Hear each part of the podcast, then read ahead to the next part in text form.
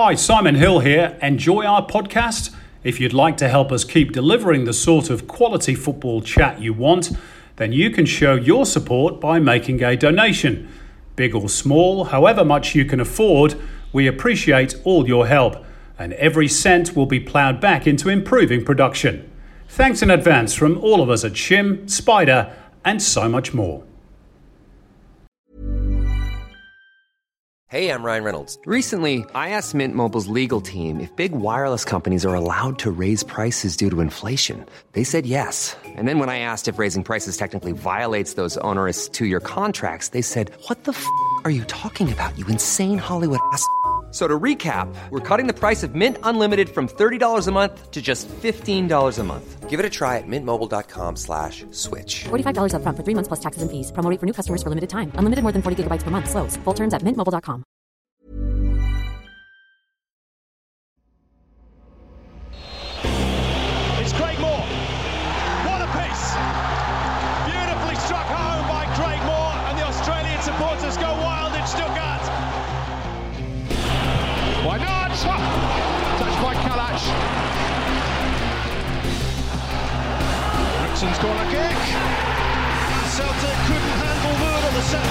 brilliant header.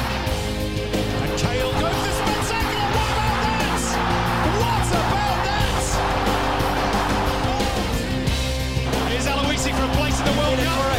He scored! Australia got it! You're with Shim, Spider, and so much more. Take it away, fellas. Yes, hello again, and welcome along to episode 21 of Shim Spider and so much more. And a huge show ahead featuring our special guest, Harry Kewell, which produce, ha, has produced a huge influx of questions, the best of which will win a $100 voucher for Outback Steakhouse. Elsewhere, the new fixtures are out. The Champions League continues to produce disappointments for Australian clubs, and the Greek Super League 2 season still hasn't started. And of course, the Football Week has been dominated by the death of the legendary Diego Maradona, arguably the greatest player ever. Let's welcome Spider and Maury. Uh, guys, good to see you. Rather somber note to kick off uh, this week. Uh, the death of Diego Maradona. Uh, your, your thoughts on his life, his legacy for football? For for me, I think it's a, a tragedy. It was something that I don't think anyone's seen coming, and you just see what the man has done for football. Um, I, I read some great great quotes all week. You know, the flawed genius, and you know what? He was a flawed genius, and I think that's why the people loved him even more. What he done, what he's left, the legacy. What a human being! What a player! Rest in peace, champion. Maury? Yeah, Spide, you're a little bit you're a little bit older than me, but um, mate, like I, I grew up as a kid. Obviously, uh, that 1986 World Cup for me um, was a it was my clearest actually growing up. And remember when I was at the AIS and we used to have the common room set up, and mate, there used to be videos of, of Diego Maradona on all the time. The boys just admiring the, the skill, um, and he was a, an absolute genius. Um, you know, one of the best ever, and to, to see him go at such a a young age of 60 is a very, very sad day. Uh, but football will never, ever forget this man. He was, um, he, he, was different class, Simon. I know you'd probably be a little bit um, different because of the hand of God and that, that goal against England. I don't know whether you've recovered like some others haven't. uh, but uh, genius. Mm. Um, I think you're absolutely right. And uh, look, just to, to pick up on that, uh, yeah, obviously that handball uh, goal in 1986 was uh, a big talking point at the time, but uh, four minutes later, I think he scored one of the greatest goals the World Cup has ever seen. So I don't think you can view these things in isolation. And um, I, have been a bit disappointed this week that some in England, I think particularly Peter Shilton, has, has come out and you know dredged up the whole hand of God goal again. Uh, let's just remember Diego, the player, because he was absolutely magnificent in his prime. Mm. All right, let's uh, get into it then. Straight into hard talk. Hard talk. Hard Talk is brought to you by Streamgate, which has been live streaming since 2008, specializing in custom built stream pages, pay per view, and multi language streaming. They can cater to large online conferences with multiple simultaneous streams and destinations, including all social media channels, servicing clients Australia wide. Go to streamgate.com.au or find them on Instagram. Boys, uh, let's kick off this week with the news that uh, the A League fixtures are out at, at, long, long last. It kicks off on December the 27th, the W League as well. Uh, and we start with a derby game between the Western Sydney Wanderers and, and Macarthur FC. Probably come to you, Spider, for this one, given that's your neck of the woods. Uh, is this a, fixture that could become a big rivalry? Do you think it's very early days, obviously, but uh, they're very they're very close neighbours, aren't they? Yeah, and I think it's a great way to start the A League with a derby like that. Uh, Wanderers, we know how big they can be, and uh, hopefully now with new manager in charge in Robinson, uh, I think we, we could be heading in the right direction to, to repairing the Wanderers and being the club that they can be. But I tell you what, Macarthur, they've recruited really well, and they're probably slipping under the radar of a lot of lot of people at the moment and I think it's a perfect start to the new A League season. Great clash. Hopefully, we're allowed to have a crowd, uh, and the vibe of the A League is underway. Maury, um, what sort of a season are we expecting from the A League? Is it one that's going to be transitional, or one that's uh, that we all hope, I guess, is going to excite the masses? What What do you predict? Yeah, it's a it's a strange one. I mean, what what we're going to see this uh, new season, Simon, is obviously a lot of fresh talent, which we haven't seen for for some time. The younger players getting the opportunity with the the changing of the of the salary cap, some different foreign players coming in, uh, a new club in in Macarthur. So look, I'm hoping that we're pleasantly surprised. Um, it'd be great to see a really exciting season because we know the benefits of uh, a really good season and what that can do for the future of the games. So, look, I'm certainly excited and can't wait for the, the season to kick off. Indeed. Um, I actually attended uh, an FFA media briefing a few days ago as well, where a few things were outlined to us. Uh, a domestic transfer system is coming. Uh, the white paper will be out uh, first week of December, we think. Um, interestingly, as is Spider W League expansion next season. Uh, they're looking to sort of move towards a 10 team competition as a bare minimum uh, get a proper home and away season eventually. So, you know, amongst all the the doom and gloom, there are some reasons to be cheerful, including the fact that uh, what could be completed as soon as today, which is Monday, the day that we're recording, uh, is the unbundling. And once that's done, really, then the onus, isn't it, is on the clubs to to drive new investment into the sport. Hundred percent, and I, I think uh, I think that's great news for all the W League uh, teams out there and all the girls that are playing the game and for the World Cup that's coming up for the game. It's, it's fantastic. I'd just, I'd like to know where these teams are going to come from to make a 10 team competition. But I'm sure this time that we've had through COVID, there's been a lot of work put in place. Now it's time to start seeing that work and uh, which direction we're taking. And the unbundling, I'll leave that to Maury. Maury loves the unbundling. So... Oh, I love the unbundling. Nah, but you know what? The unbundling basically means, mate, for the clubs, the shackles are released. Um, so look, they've got their, their own opportunities now to um, to chase commercial revenue.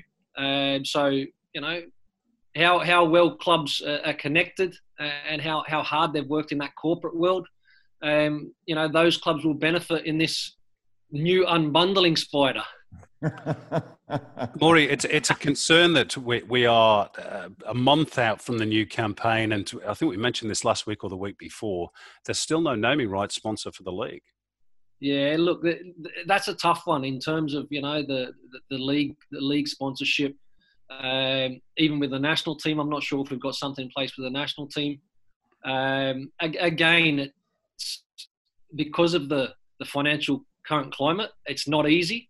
Um, and I wouldn't be surprised, Simon, if the, the league potentially is launched without without a major sponsor. But mate, it's a world that we live in at the moment. I think uh, again, if we go back to season starting, entertaining, exciting football, um, and and generating that interest again, I think augur well for these kind of opportunities for the game. Um, the Federation this week has also confirmed a name change. Uh, the word Federation is going to be removed. We're going to become Football Australia, uh, which obviously presents a problem for the FFA Cup as well. So, the suggestion, not confirmed as yet, is that we might go back to the old Australia Cup. Um, what do you make of those changes? Mere cosmetics, unnecessary, a waste of time, or, or do they have some value? Well, I, I don't know what the political stance is behind it, uh, personally.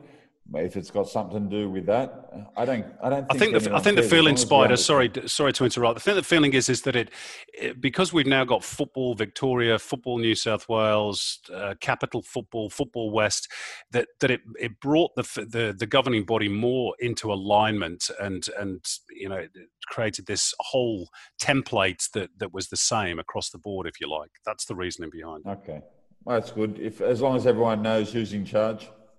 Yeah, and and my, my, my thing is I'm always play, playing devil's advocate or, or trying to trying to be a twister, but obviously when you set up a new company, new logo, new name, I'm sure there's a price to that. Is it something that was?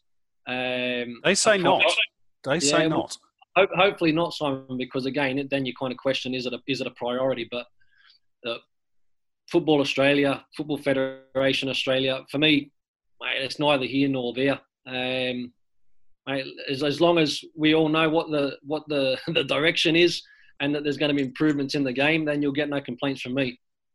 I have to say, uh, I do quite like uh, the possibility of returning to the Australia Cup. I think that's uh, links the, the, the, current game with, with, with our history, our heritage, and, uh, and that's important, but uh, that is yet to be confirmed.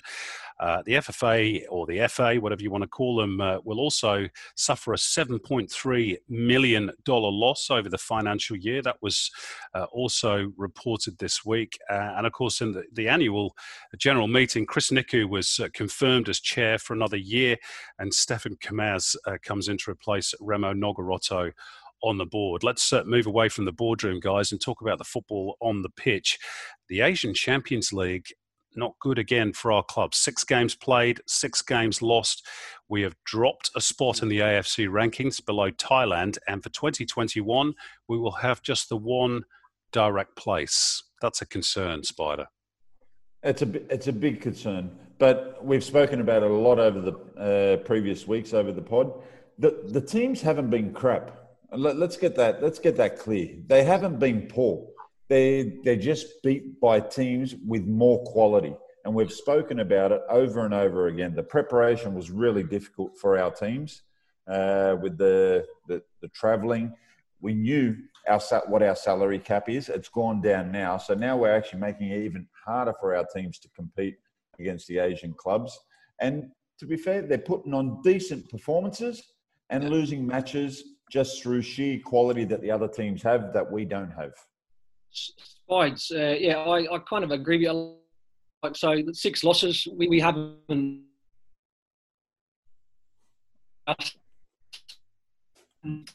scenario in terms of the, Aussie teams being uh, underprepared. Um, I think the future when, when this competition returns to normal, uh, the importance of the A teams getting victory at home become an absolute must. I understand the difference between the salary caps uh, and the different. Maury, you're, you're, you're cutting out. Unfortunately, we we're not we're not hearing time. we're not hearing you very well, Maury. Uh, we've got a bit of a problem with with the Zoom link for some uh, reason, but I, I think uh, I sort of took your point there that uh, our, our, teams need to improve, particularly at home. Um, do, do, you want to have another go and see if that's, uh, that works a little bit better, Maury?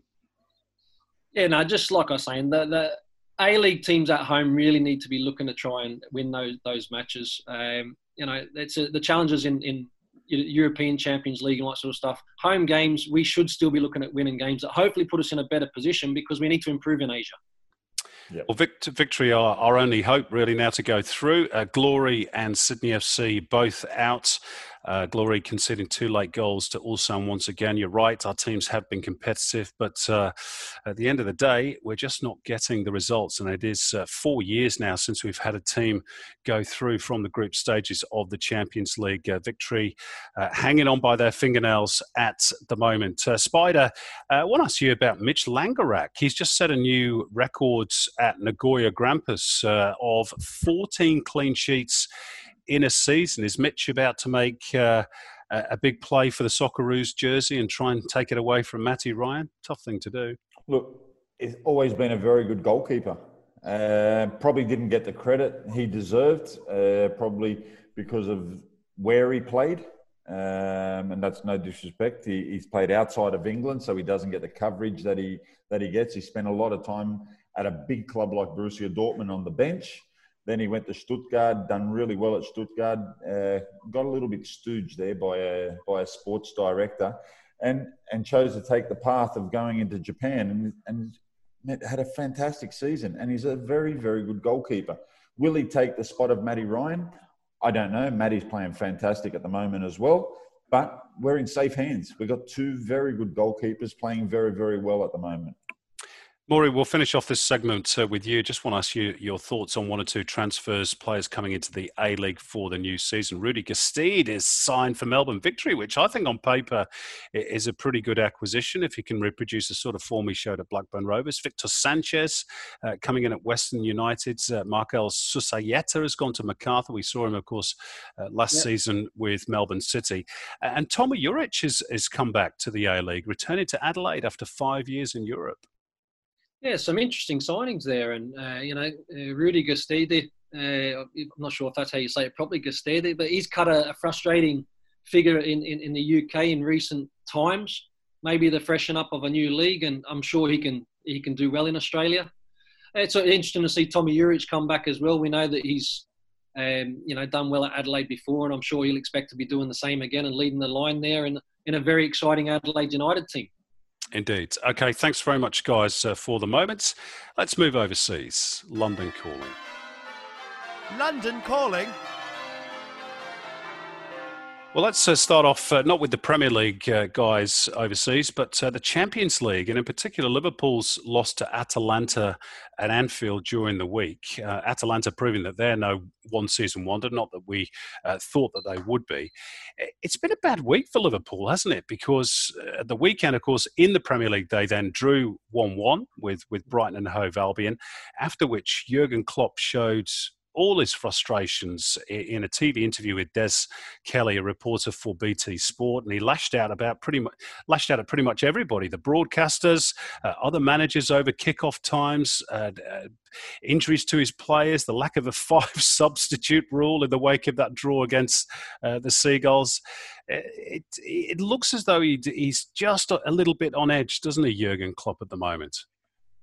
Mate, he's probably not getting enough sleep because they are travelling for they're travelling for fun. The guys, they're playing every Wednesday, Saturday, Wednesday, Saturday. Like they're they're travelling. They're probably not recovering as, as well as they can.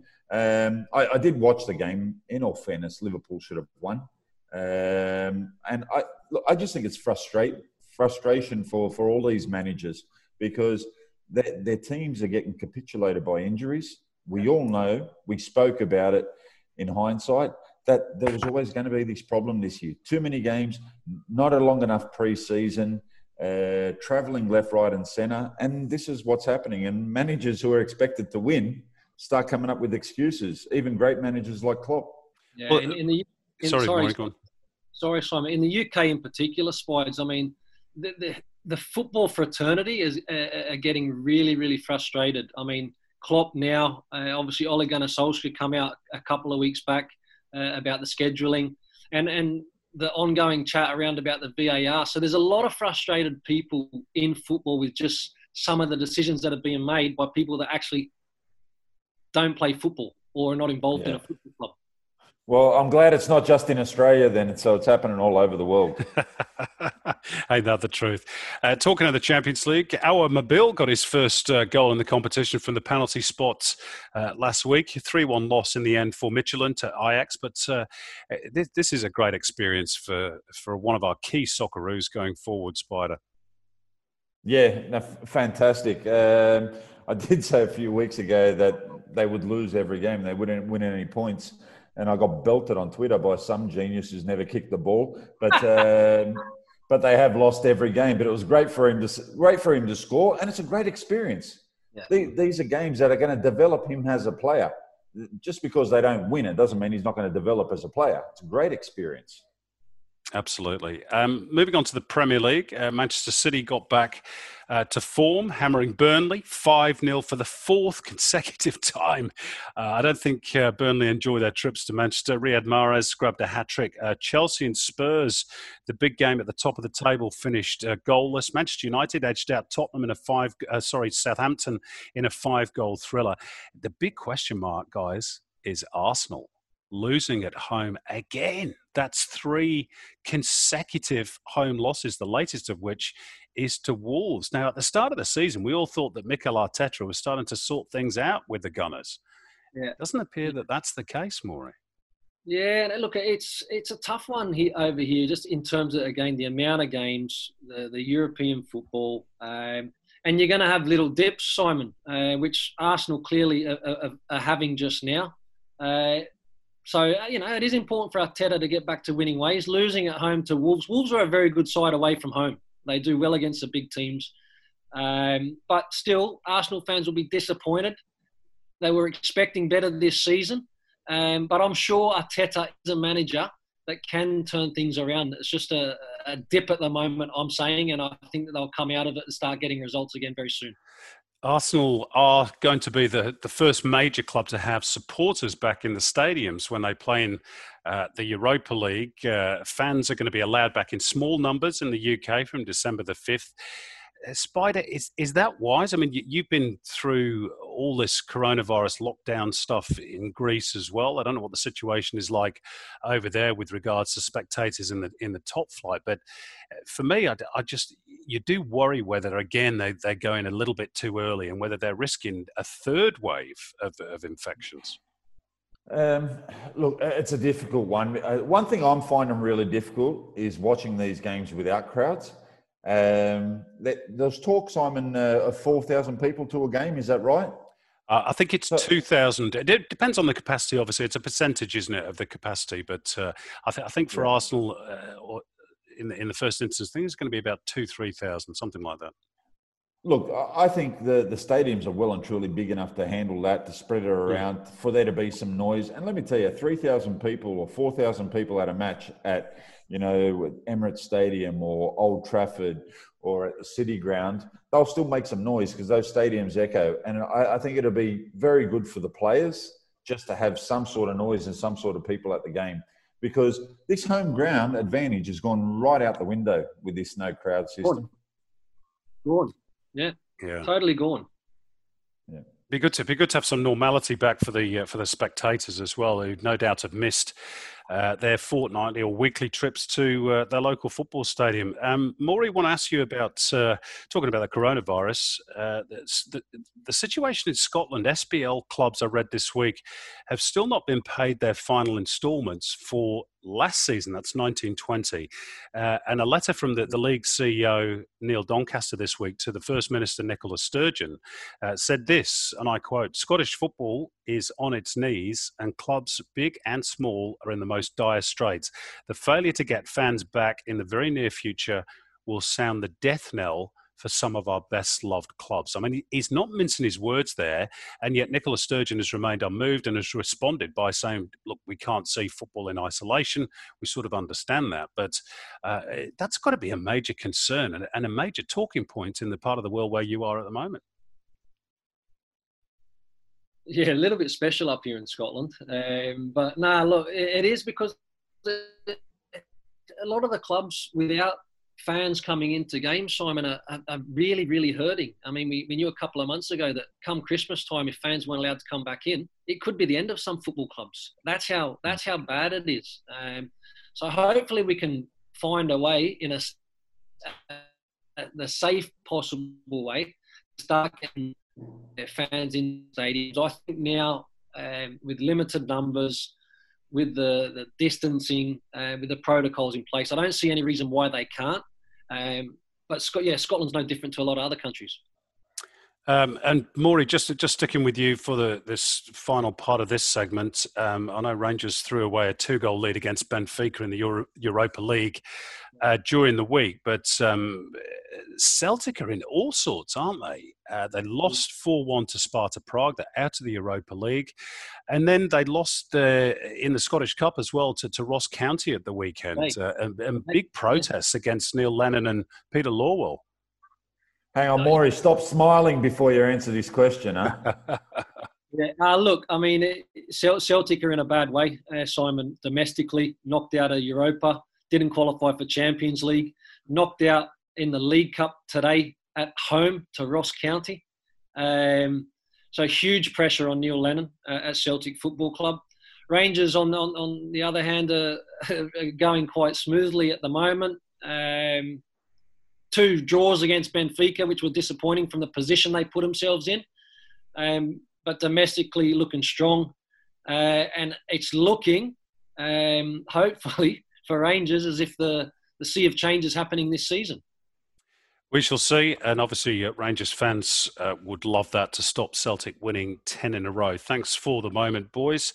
Um, we should just close this section as well by saying that uh, not only did Diego Maradona pass away uh, this week, which has made a lot of headlines around the world, but uh, also news in the last 24, 36 hours that Papa Bouba Diop, who you may remember uh, playing in the Premier League for both Fulham and for Portsmouth and scoring at the World Cup in 2002, the opening goal, the winning goal against France for Senegal, he unfortunately has passed away as well at the age of 42. So uh, a tragic, very, very sad week uh, for football, losing those uh, two uh, high profile players.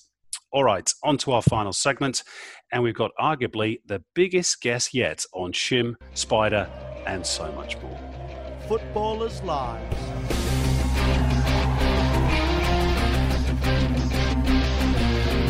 So, our guest today probably needs little introduction, but we'll give him one anyway. Born in Sydney, 1978, he took his first steps in pro football in the mid 90s when he swapped Australia for Yorkshire and Leeds United.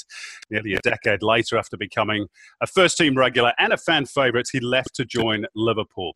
At Anfield, he won the FA Cup and the UEFA Champions League. Although injuries disrupted his final years with the Merseysiders, he then moved to Galatasaray in Turkey, had two spells playing back in Australia for Melbourne Victory and Melbourne Heart, punctuated by a stint in Qatar for Al Gharafa. He won 58 caps for Australia, scoring at the 2006 World Cup, and in 2012 he was voted Australia's greatest ever player. And he's now manager of Oldham Athletic. It is a real privilege to welcome the great Harry Kewell to our humble podcast. How are you, H? How's life in Oldham? Um, Oldham's perfect at the moment. when you win, everything's perfect. Um, no, it's, it's it's fantastic at the moment. Everything's um, going well. Three straight wins, including in the in the FA Cup uh, against Bradford uh, over the weekend. Just how difficult is it to manage in the lower leagues in England? You've had it, you've had a couple of cracks at it now. This is your third job. Yeah, you know, you know what? Everyone keeps telling me you, I've, I've had three cracks at it, and I kind of get hurt by that because everyone everyone kind of feels that I failed at Crawley, where I got actually bought. And, and and people go, oh, well, it's your third attempt, and don't make sure you don't mess it up. And, and I'm sitting there going, how did I really mess the other two up? I mean, Crawley was good. Okay, no, I didn't get a chance at Notts County, but I have to say, I love managing in this league. Um, it is honestly a roller coaster ride. Like one minute your emotions are up here, and then next minute they're down here. You know, and I know it's bad what I'm about to say is, but after you know five o'clock on a Saturday, you're either going to be fun dad or angry dad. you know, when you come that uh, in, into into the house, and the last weeks obviously I've been fun dad.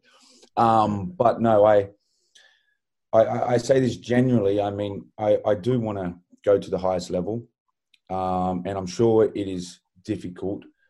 But starting here at these leagues, like I said, you can really see the improvement every every player can make, and the improvement's not the one or two percent. You know, you can make up to ten to fifteen percent difference in a player's career, in his life, in everything, and you can see that change clearly. Um, and that's what I that's what I, I like. H, I remember catching up with you on the, the Gold Coast when you were doing the the academies. Was it with Jeep? Yes. Um, but mate, I wanted to ask you that that coaching bug. When when did that when did that come for you? Where, and how did it come about? Hiring for your small business? If you're not looking for professionals on LinkedIn, you're looking in the wrong place. That's like looking for your car keys in a fish tank. LinkedIn helps you hire professionals you can't find anywhere else, even those who aren't actively searching for a new job but might be open to the perfect role. In a given month, over 70% of LinkedIn users don't even visit other leading job sites. So start looking in the right place. With LinkedIn, you can hire professionals like a professional. Post your free job on linkedin.com slash people today. It was interesting because you've all known me, uh, and no one would have taken it that I would have been a coach. Um, I, I never really concentrated on the coaching side of it when I was playing because I genuinely believe it's you know it's you can't do two jobs at once, um, especially for men. You know, we can only concentrate on one thing. um, so, for, so for me, it was really concentrating on football. So I didn't really pay attention to obviously the coaching side of it. But I was always, again, you, you know me, I was always intrigued on the tactical side of it. I always understood what managers wanted. I always knew how to play the game. Um, and I, I, remember the first time, because once I had retired, I was sitting at home and uh, obviously everyone says, go do your badges. You might as well go do your badges now. It's like your, your driver's license. You know, you, you might as well go get it done. And, you know, if you drive, drive. If you don't, you don't. So I, I remember going out there, uh, doing my badges and it was uh, my, my B license and we had to stay there for two weeks. And my first session I had to do was defend uh, crosses, defending Oh, crosses. yeah, good luck with that.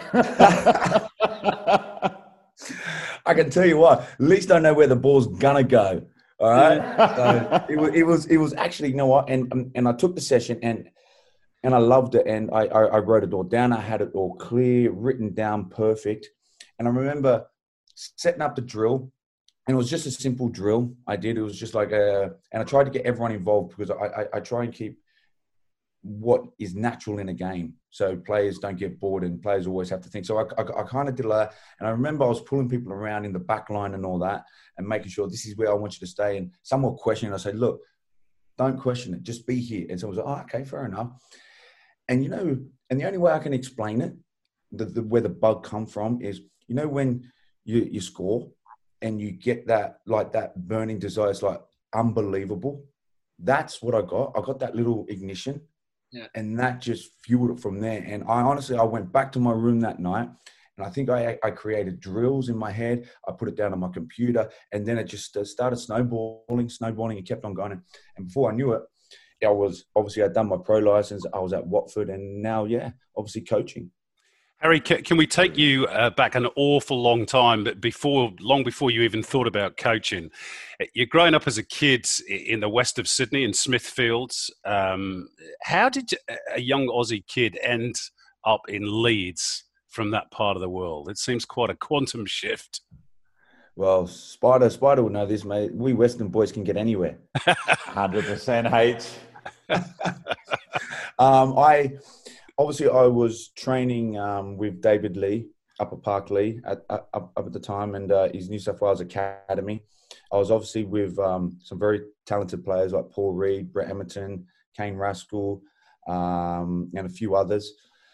And we were we were given six spots for Big Brother, um, and Big Brother was a um, a sponsorship where they would send young talented players overseas in any kind of what in their field of what ours was football. They'd send musicians, they would send swimmers, they'd send everyone.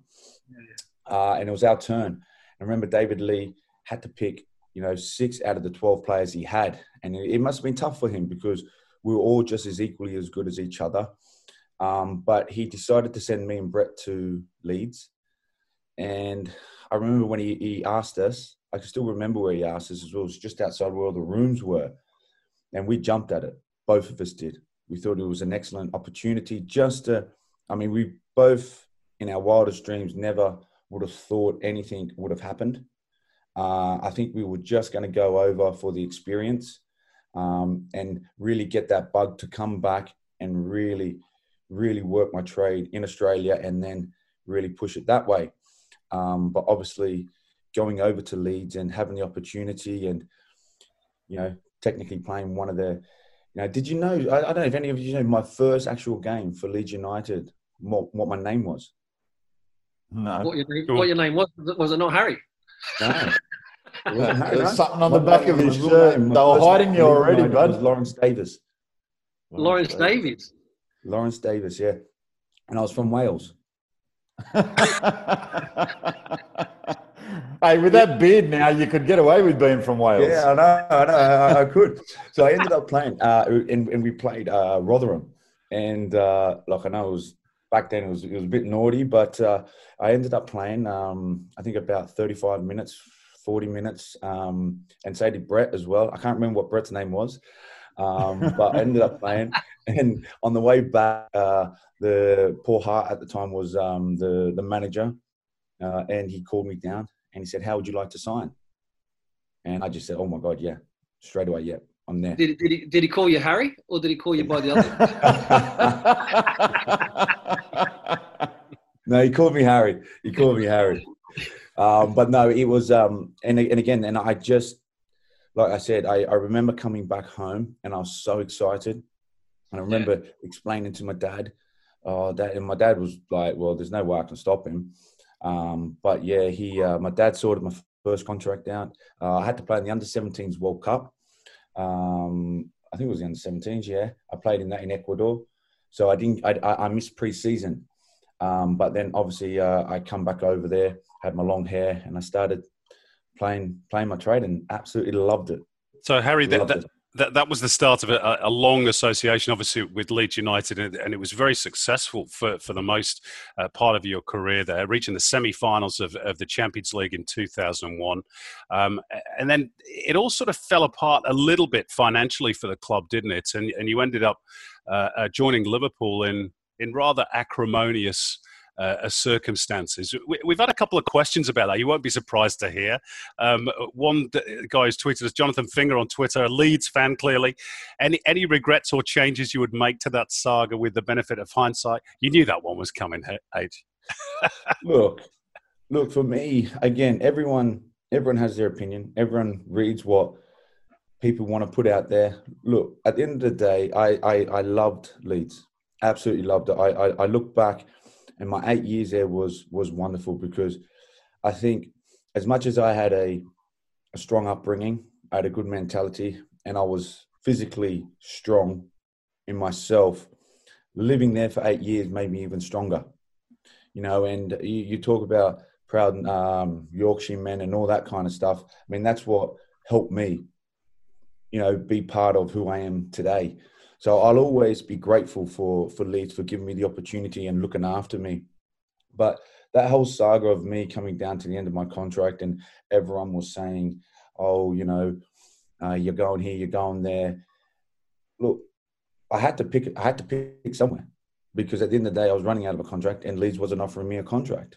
So I, I, didn't. I don't know what really people wanted me to to do, and I wasn't going to be sit there and dictated to, as well as where Leeds was wanting me to be go to to other places, uh, very, very quite close to to Leeds, and I I, I, di- I didn't want to do that to to Leeds fans, and um, I. I decided to to be my own person because obviously you all know me well enough now that I do make my own decisions and I'll go the, the opposite direction to most people. Um, but I, I fell in love with my uh, decision to, to go with, with Liverpool. And okay, in hindsight, uh, with the with the Liverpool stuff, you know, it I, I had five years there and I absolutely loved it. But injury wise, it was a nightmare. But would I change it? No, because I think it's made me a better person. H, just on the, the there, I remember obviously we were involved in the national team together at that time and used to remember watching Leeds and how exciting that, that, that team was. Obviously, you were a young player coming through, but mate, you must have really enjoyed those times. Obviously, they run the Champions League, but it was a it was a very entertaining side. I remember that you know starting from what was it Robinson in goals. You had Kelly and Harte as fullbacks. Dacourt was a great player. Court, Eric- Woody, Eric Rio.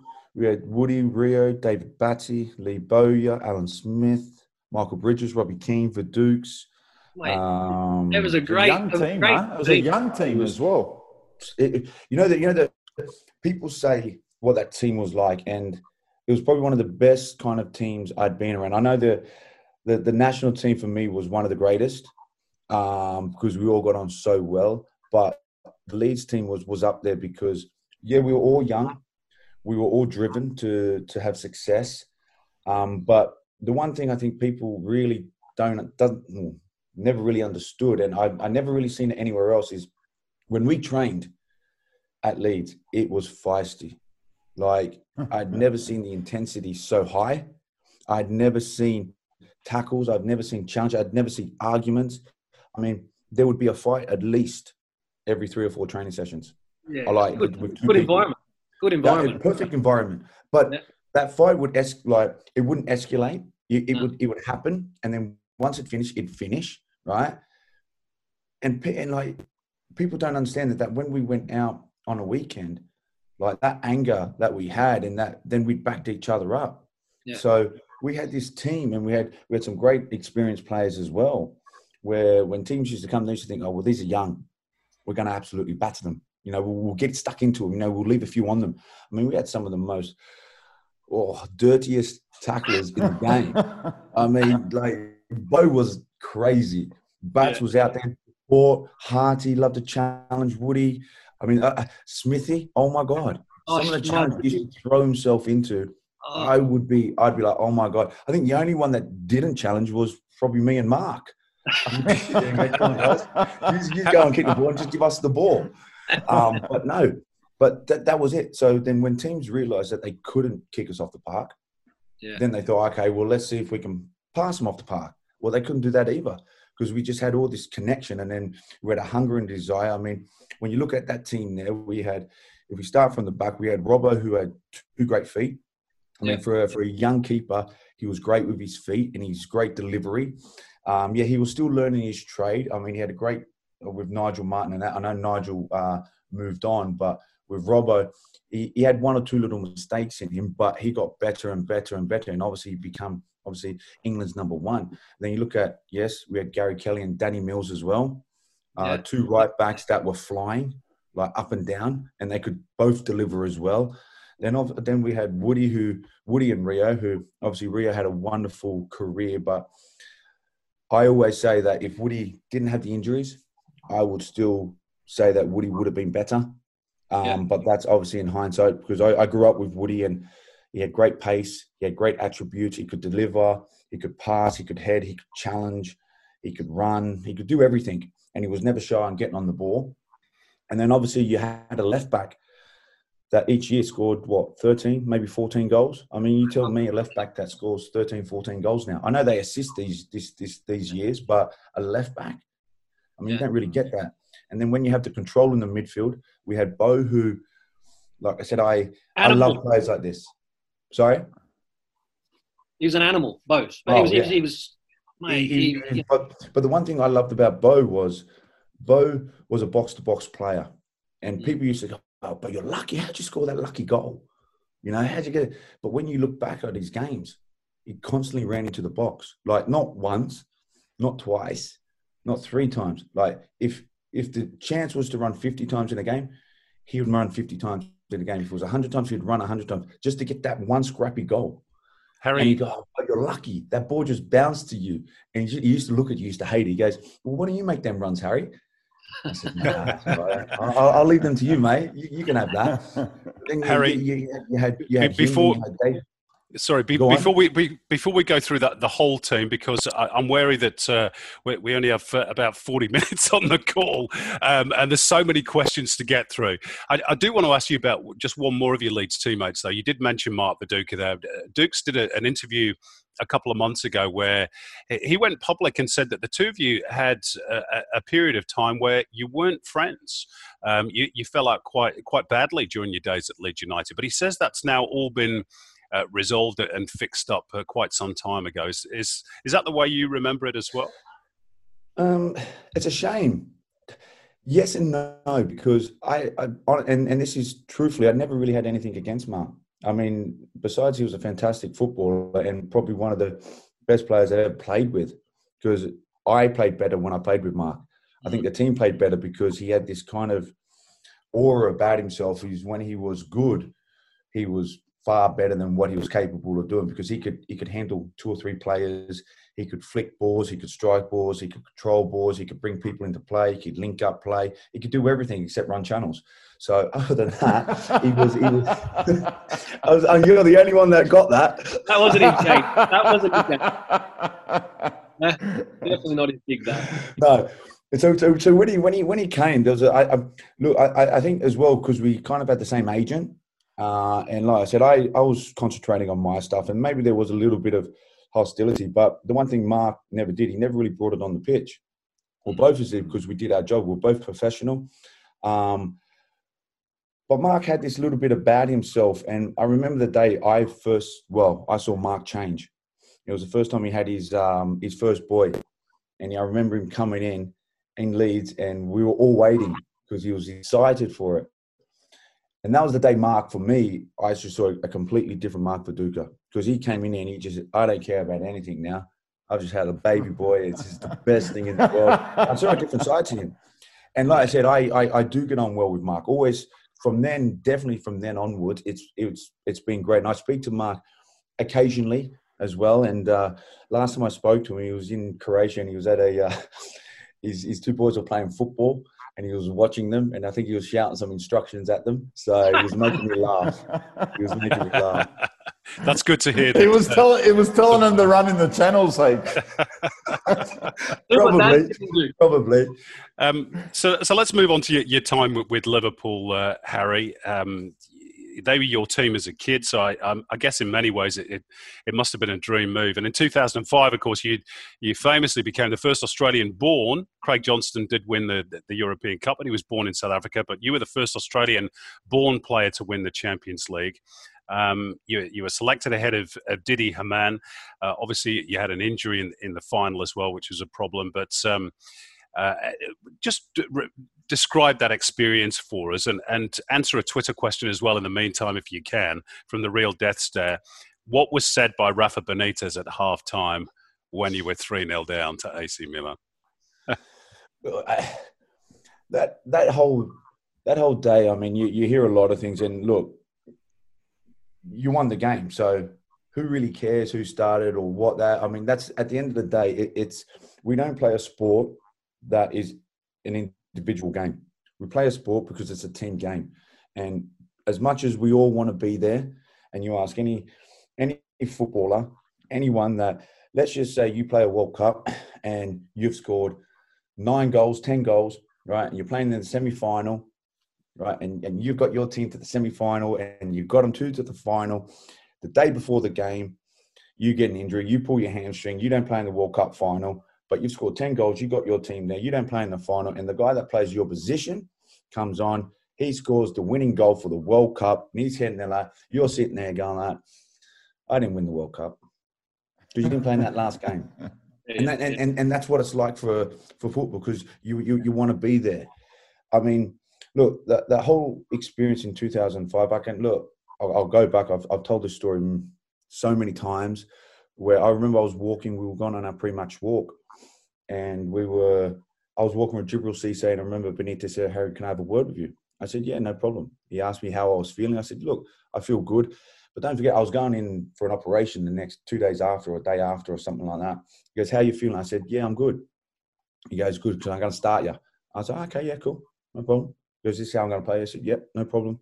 Did it. And then I went out there and everything felt great. Yeah, look, we, we got off to a terrible start. Mm. but genuinely, like I was feeling actually quite good. I was I was running. I ran a few channels. Uh, I was holding the ball up, um, and I, and I was getting in the game. I was actually enjoying the game. Um, and then obviously I went in for a challenge with Gattuso, and obviously with my leg being in the position that it was, obviously I collided with the 50-50 and obviously my groin snapped. Now there's nothing much you can do uh, once your groin goes because I looked down all I can remember seeing was just a big lump of board just halfway down my leg, and I was like, well, that's that's not good. Anyway, I ended up uh, walking off, and then obviously losing three 0 Everyone's blaming me. Why are you not starting him? This, that, and the other. And look, we won it, which is fantastic. But like the, a lot of the abuse you got, you know, for look, I didn't pick the team. You know, I, I I just went out there and played my role, what I had to do, and and a lot of people were questioning it, and I, and even other players that played were questioning and all that. And I remember, and I loved it because Benitez went on Monday Night Football, and he got asked that by Jamie Carragher, and he got asked, you know, why did you play him? Why didn't you play this? Because I thought this. He goes, no. He goes, I played him because he was technically very good. He could hold the ball up. He was good in the air. He can make the passes, and he can break the lines. Right? He's, he's quick. He goes, the problem was it wasn't him. The problem was my midfielders wasn't picking up Kaka, and my defenders wasn't doing their jobs at the start. Yeah, And I love that because he kind of backed me up. And I, I felt with all the stick that I got, I just thought that was, it, was, it was nice of him. Yeah. Um, but like I said, we, we, we play a team sport. And I remember coming off and it wasn't right. And obviously sitting in there. And I just, I was in the, I was actually in the, uh, the treatment room. I wasn't in the actual dressing room. Uh, so I actually heard what Benitez said. I remember just sitting there with a bag of ice on my groin, just thinking, this is the biggest game possible I could be playing in. I'm injured and I can't do anything. My team are 3 0 down and I can't do nothing about it. I mean, it's, it's not the greatest feeling, you know, and uh, you, you're sitting there and you're just thinking, like, the world's going to, you know, swallow you up. But then, you know, your, your doc comes running in and goes, oh, we just scored. I go, oh, cool. Let- it's, all right, three one. It's all right. It's not bad. Because yeah, because I, I was, sitting there with Finn as well. Because Finn had two ice bags on his groins, so we're sitting there. Next week he comes back in and goes, "Oh, it's- only three two.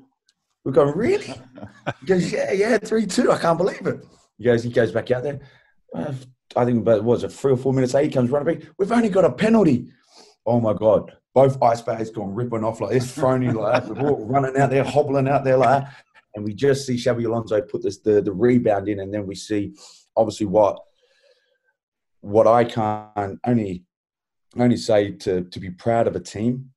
It was I was so proud to be part of that team because what they did that night was exceptional. Uh, to come down three 0 against champions like AC, uh, to come back to three all, and like I said, it, it was just uh, just I was a proud moment for me to be a part of that team. Sure. Uh, national national team stuff. Obviously, we were all involved and shared similar journeys in terms of the, the roller coaster of what was World Cup qualification. Um, mate, just your your high points with the national team and and and, and uh, low points. Uh, you know, might be a little bit different to mine. Obviously, '97 wasn't great for us. Um, but what what are your highs and lows of the national team stuff? Uh, you know? I, I always found playing for my national team, it was a kind of a getaway. Because, like I said, I, I think we were very lucky as a as a squad because we would, I don't know, we would rock up in the middle of nowhere and just play football against God knows what teams and just put on a performance. and you know, and it was like we've never been a part. It was like we're actually just going back to normal club football. Yeah, You know, it's like It I always best. when you get on a team bus and everyone speaks to everyone, that means you've got a good team environment. You know, when you have your little cliques and, and, and all that kind of stuff, you just it just doesn't feel right. Whereas us, we were always shouting over everyone, this, that, and the next week you get a big slap from Spider say, "Shut down, you, be quiet." They're like that. And these, these, but the, it, it was fantastic. I mean, so I, I, I don't didn't really have any low points. I, look, I suppose. Okay, yeah, I do. Just thinking of it. Obviously, the injury, uh, not being able to to play against the Italians uh, in 2006 is probably, like I said, from going from such a high, uh, from qualifying and then just sod's law. You scored, you scored- you scored against Croatia. You scored against Croatia. That obviously helped us get yeah, to. so did you. Yeah, but I'm talking about you. Describe that moment. I, to threw, us, I, uh, I threw one in. I threw one in. So you all, so we- you all saved me. against Spider. This Ted, is I called it's, it. It's called a team game. It's called a team game. Correct. Correct. Harry, describe that feeling of, of that goal against Croatia, and also um, um, your part in the most famous miss kick in Australian football history to tee up Mark Bresciano to get us there in the first place, or help get us there.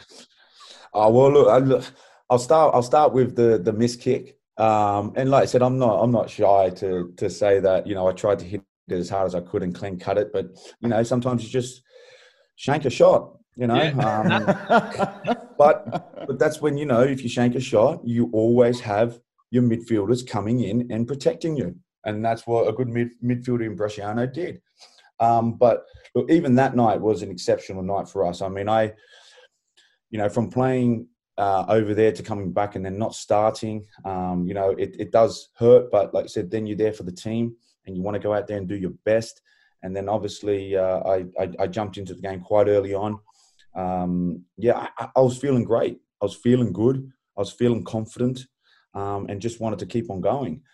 Um, yeah, we got back in the game. It was just a shame we didn't really finish them off, um, and we had to go to penalties. But like I said, we we're very confident players, us Australian boys, and we we knew when we got to there we weren't going to let this one slip, and we had confidence in uh, in Mark, and we had confidence in in all our uh, strikers, uh, all, all our penalty takers. So we knew we we had them then, and then we were just going to enjoy the show, which we did, and then we turned up to obviously um, in Germany, which was interesting. We started a, a fantastic um, setup. What was it? What would you call it? A it's like a castle. I remember. I remember what it was. I remember what it was, but it's turned into a nice hotel. but no, it was. Uh, it, it was lovely. I remember we had, we had like what Michelin star food all the time. Oh, it was incredible. It was, don't worry about the food. Just worry about the veranda at the back of the hotel where we used to congregate all the time. oh, it was. Uh, oh yeah, down there, wasn't it? Yeah. Just that was it, wasn't it? Like you just walk there and everyone would just congregate together and talking and just talking about anything and just chilling out and, and, and just catching up. And like I said, it was really like you're playing with like brothers. You weren't yeah, playing yeah. with like teammates. You were like playing with brothers. And I think that's why we, we had such a unique kind of style, unique kind of play. But the one thing, like I said, like which I had a bit in Leeds, which I, I suppose where I played most of my good football with Leeds in, in Australia, is where I had that kind of connection with my with with my teammates, where I knew that they'd protect me, and then I know that I could protect them, and you know, and you'd go out there and, and give it give give yourself all to your teammates, and they do vice versa. Harry, we, have got about uh, six or seven minutes left. So uh, I do want to get on to one or two Twitter questions. But before that, uh, I also want to ask you a question about the 2010 World Cup. Maybe not quite a, a, a, as good a memory. Uh, you get red carded for a handball against Ghana in the second game. And, and that's, that's your World Cup experience over. And I, I still think that's probably one of the harshest decisions that I've seen at a World Cup finals. I'm, I'm sure you would agree with that assessment. Look, don't don't don't talk to me about referees because I, I, could be here for honestly six seven hours. I mean, I uh-huh. had one. I had one yesterday, right? That now you tell me, my well, my winger is running in on goal, right? And the defender's behind him. He's tried to slide tackle the ball. Fair enough. He slide tackles the ball. He gets the ball, but he's the last man, right? Takes my player out, but it was a good challenge. My player gets up, right? To run and get the ball again. The player brings him down. What yeah. card is that? It's a red. Apparently, it's not. we we all love talking yellow, about referees. Right? Apparently, it's a yellow because you know why? The ball didn't go towards the goal. The ball went towards the the, the sideline. But the referee did, like, did the referee at least come to you went a yard. and explain to you? Did he at least come to you and say, "Manager of the month"? This is the reason why it's only a yellow card. you know what? Look, Spider, when when when decisions like that go against you and you win, you don't really care. But yeah, if that yeah, guy would have right. went up the other end in the last minute and scored a goal, I sort of I would have yeah. ran after him. Yeah, yeah. Mate, I followed your game yesterday, mate. I was pumped. I was pumped. Yeah, they they were excellent yesterday. They they they played well. We we scored some good goals, but we missed some chances. We should just be burying teams. Um, Harry, a, a, Twitter question from Nick Rojas, and this wins our uh, Outback Steakhouse $100 meal voucher for our question of the week. Um, how do you feel for young Aussie players who've been given the label the next Harry Kewell? There's been a few of those, and what advice would you give someone who is given that label? It's a good question. I, I, I hate it, and not not not that I hate that. It's it's flattering for me, but I don't like when people compare themselves to other people. Like one people always say, "Oh, who did you look up to as a player?" This, and I said, "No one." Someone asked me that the other day. So, oh, what manager do you look up to? I said, "No one." I said, "I I respect a lot. I respect all my managers, but I want to create my own identity." And I think when you start labeling uh, young players like other players, are they trying to copy them or are they trying to emulate them? You know, they got to be themselves. If they want to be the best that they can be, they've got to be themselves. And you can't compare them to anyone because everyone's different. And I hope, I mean, me playing, I only put Australia here. I hope the next generation go that bit further and then we keep pushing because that's the only way we're going to keep pushing boundaries. That's the only way we're going to make Australian football better by getting better players and pushing them to a better limit. Last one, uh, Harry, from Jason Kaleka. Uh, if your kids end up playing football, will they play for the Socceroos or Matildas or for England? well, uh, we we have this argument all the time. So my, my youngest was obviously born in Melbourne, so she's an Aussie. So I think when when when Australia or England play, there's two couches. There's an Aussie couch, an English couch. But which one are they going to be on? She gets torn. She gets torn. Um, but no, look, I'd, I'd, I'd, let them decide because I, I think it's only fair. Let them decide. They're going to make their decisions. And if they make the wrong decisions, well, it's up to them. You know, they're yeah. going to correct it. yeah. Hey, Harry, um, we, we could have asked you about 3 million questions, but unfortunately, the, the clock has beaten us and, and we are about to run out of time. You've got to let Spider. You've got. You've got to let Spider. Oh yeah, sorry. Spider's Spider's weekly question. Go on, Spider. Mate, this is the main question of the show, mate. People want to know. So you've played at some of the best stadiums in the world. So we need to know the best stadium you've played at. But the one that people want to know is the biggest dungeon you've played at. What's the biggest dungeon you've played at? Ooh. and you can't say Boundary Park. you know what? For all the, the beautiful stadiums that I've, I've played in, and they're only getting better now. I mean, God, I mean, what would it be like to play at White Hart Lane now? It would be fantastic. You know, it'd be absolutely brilliant. Um, you know, the one I used to love playing at the most was Highbury. Yeah. Because it yeah. was horrible. Yeah. And I knew you had to be at your very best because you were playing a team that was like, like just scary you know, and you had to be at your very best to to to to beat Arsenal. If you did that, that means you knew you you you you you were some team or some player. So for me, with all the, the stadiums that have been around and are around, I mean, look, the MCG was brilliant that night when we played in front of a was 110,000. When we were playing Tehran, 128,000. Fantastic. But Highbury for me was sensational because that pitch was like a carpet, mm. and then you it was it was just perfect.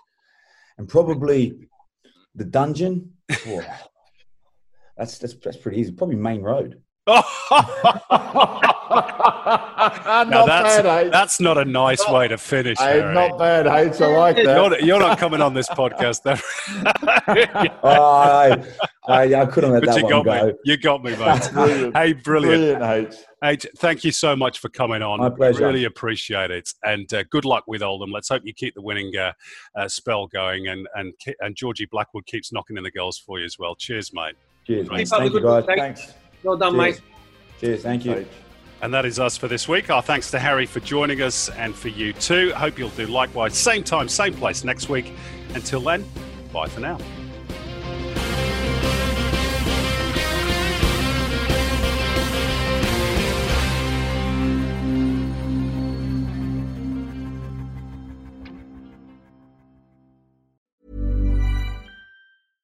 Mom deserves the best, and there's no better place to shop for Mother's Day than Whole Foods Market. They're your destination for unbeatable savings, from premium gifts to show-stopping flowers and irresistible desserts. Start by saving 33% with Prime on all body care and candles. Then get a 15-stem bunch of tulips for just $9.99 each with Prime. Round out Mom's menu with festive rosé, irresistible berry chantilly cake, and more special treats. Come celebrate Mother's Day at Whole Foods Market.